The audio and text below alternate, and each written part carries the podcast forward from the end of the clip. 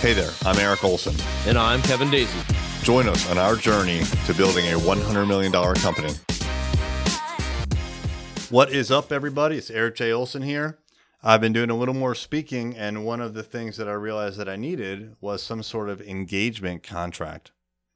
So, the reason that I did this is for a couple of reasons. One is I wanted to set the expectation with this new customer that I'm going to be speaking for about what it is that they're going to get from me.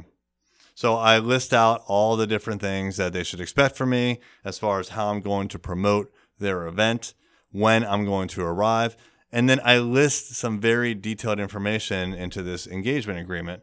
Things like the date of the event, the location of the event, the audience that's going to be there. And this is all based on my conversation with, with them. So I list out who the audience is that I'm going to be speaking to. And then I also list out which talk I'm going to give and I provide details about that talk. I do all that because I don't want there to be any ambiguity. If they're hiring me to do a talk, whether it's paid or free, doesn't matter. They're still hiring me. I want them to know exactly what they're getting. On the flip side, I do it because I want them to read through that and they should have a very clear understanding of what they're getting from me. And then also anything that they expect should be in that contract as well. So if they expect it to be free, then they should see that in there. If they expect to pay a certain amount for my speaking fee, then it should be in there as well. But I'm handling the speaking engagements the same way I would handle any business transaction. I have a contract. It's just this contract is super simple compared to the contracts that we do at Array Digital. This is a one or two pager, and there's a signature block, and that's about it. There are no terms of service or anything like that. I want to keep it simple, at least for now. I'm guessing that as I do more and more speaking engagements, there will be some more terms, maybe even a long list of terms.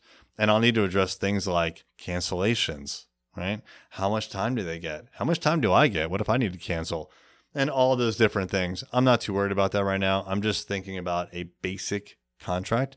And so I've set that up and I've set it up as a very basic document. I send them a PDF by email with an attachment. They read it, they approve it, they sign it, they send it back. I sign it to countersign, and that's it. It's over. But once I get that back, I have a commitment and I know what that commitment is, and then they have a commitment as well. It's important that we both commit to what we've talked about, and it's super clear, just like any contract. So if you're going to be doing some extra activities where you have to commit to something, especially if there's money that's being exchanged, then I would encourage you to come up with a simple engagement contract. It's helping me already because someone that I spoke with, they said, Yeah, yeah, we definitely want you. And I sent them the agreement and they didn't sign it for like two or three weeks.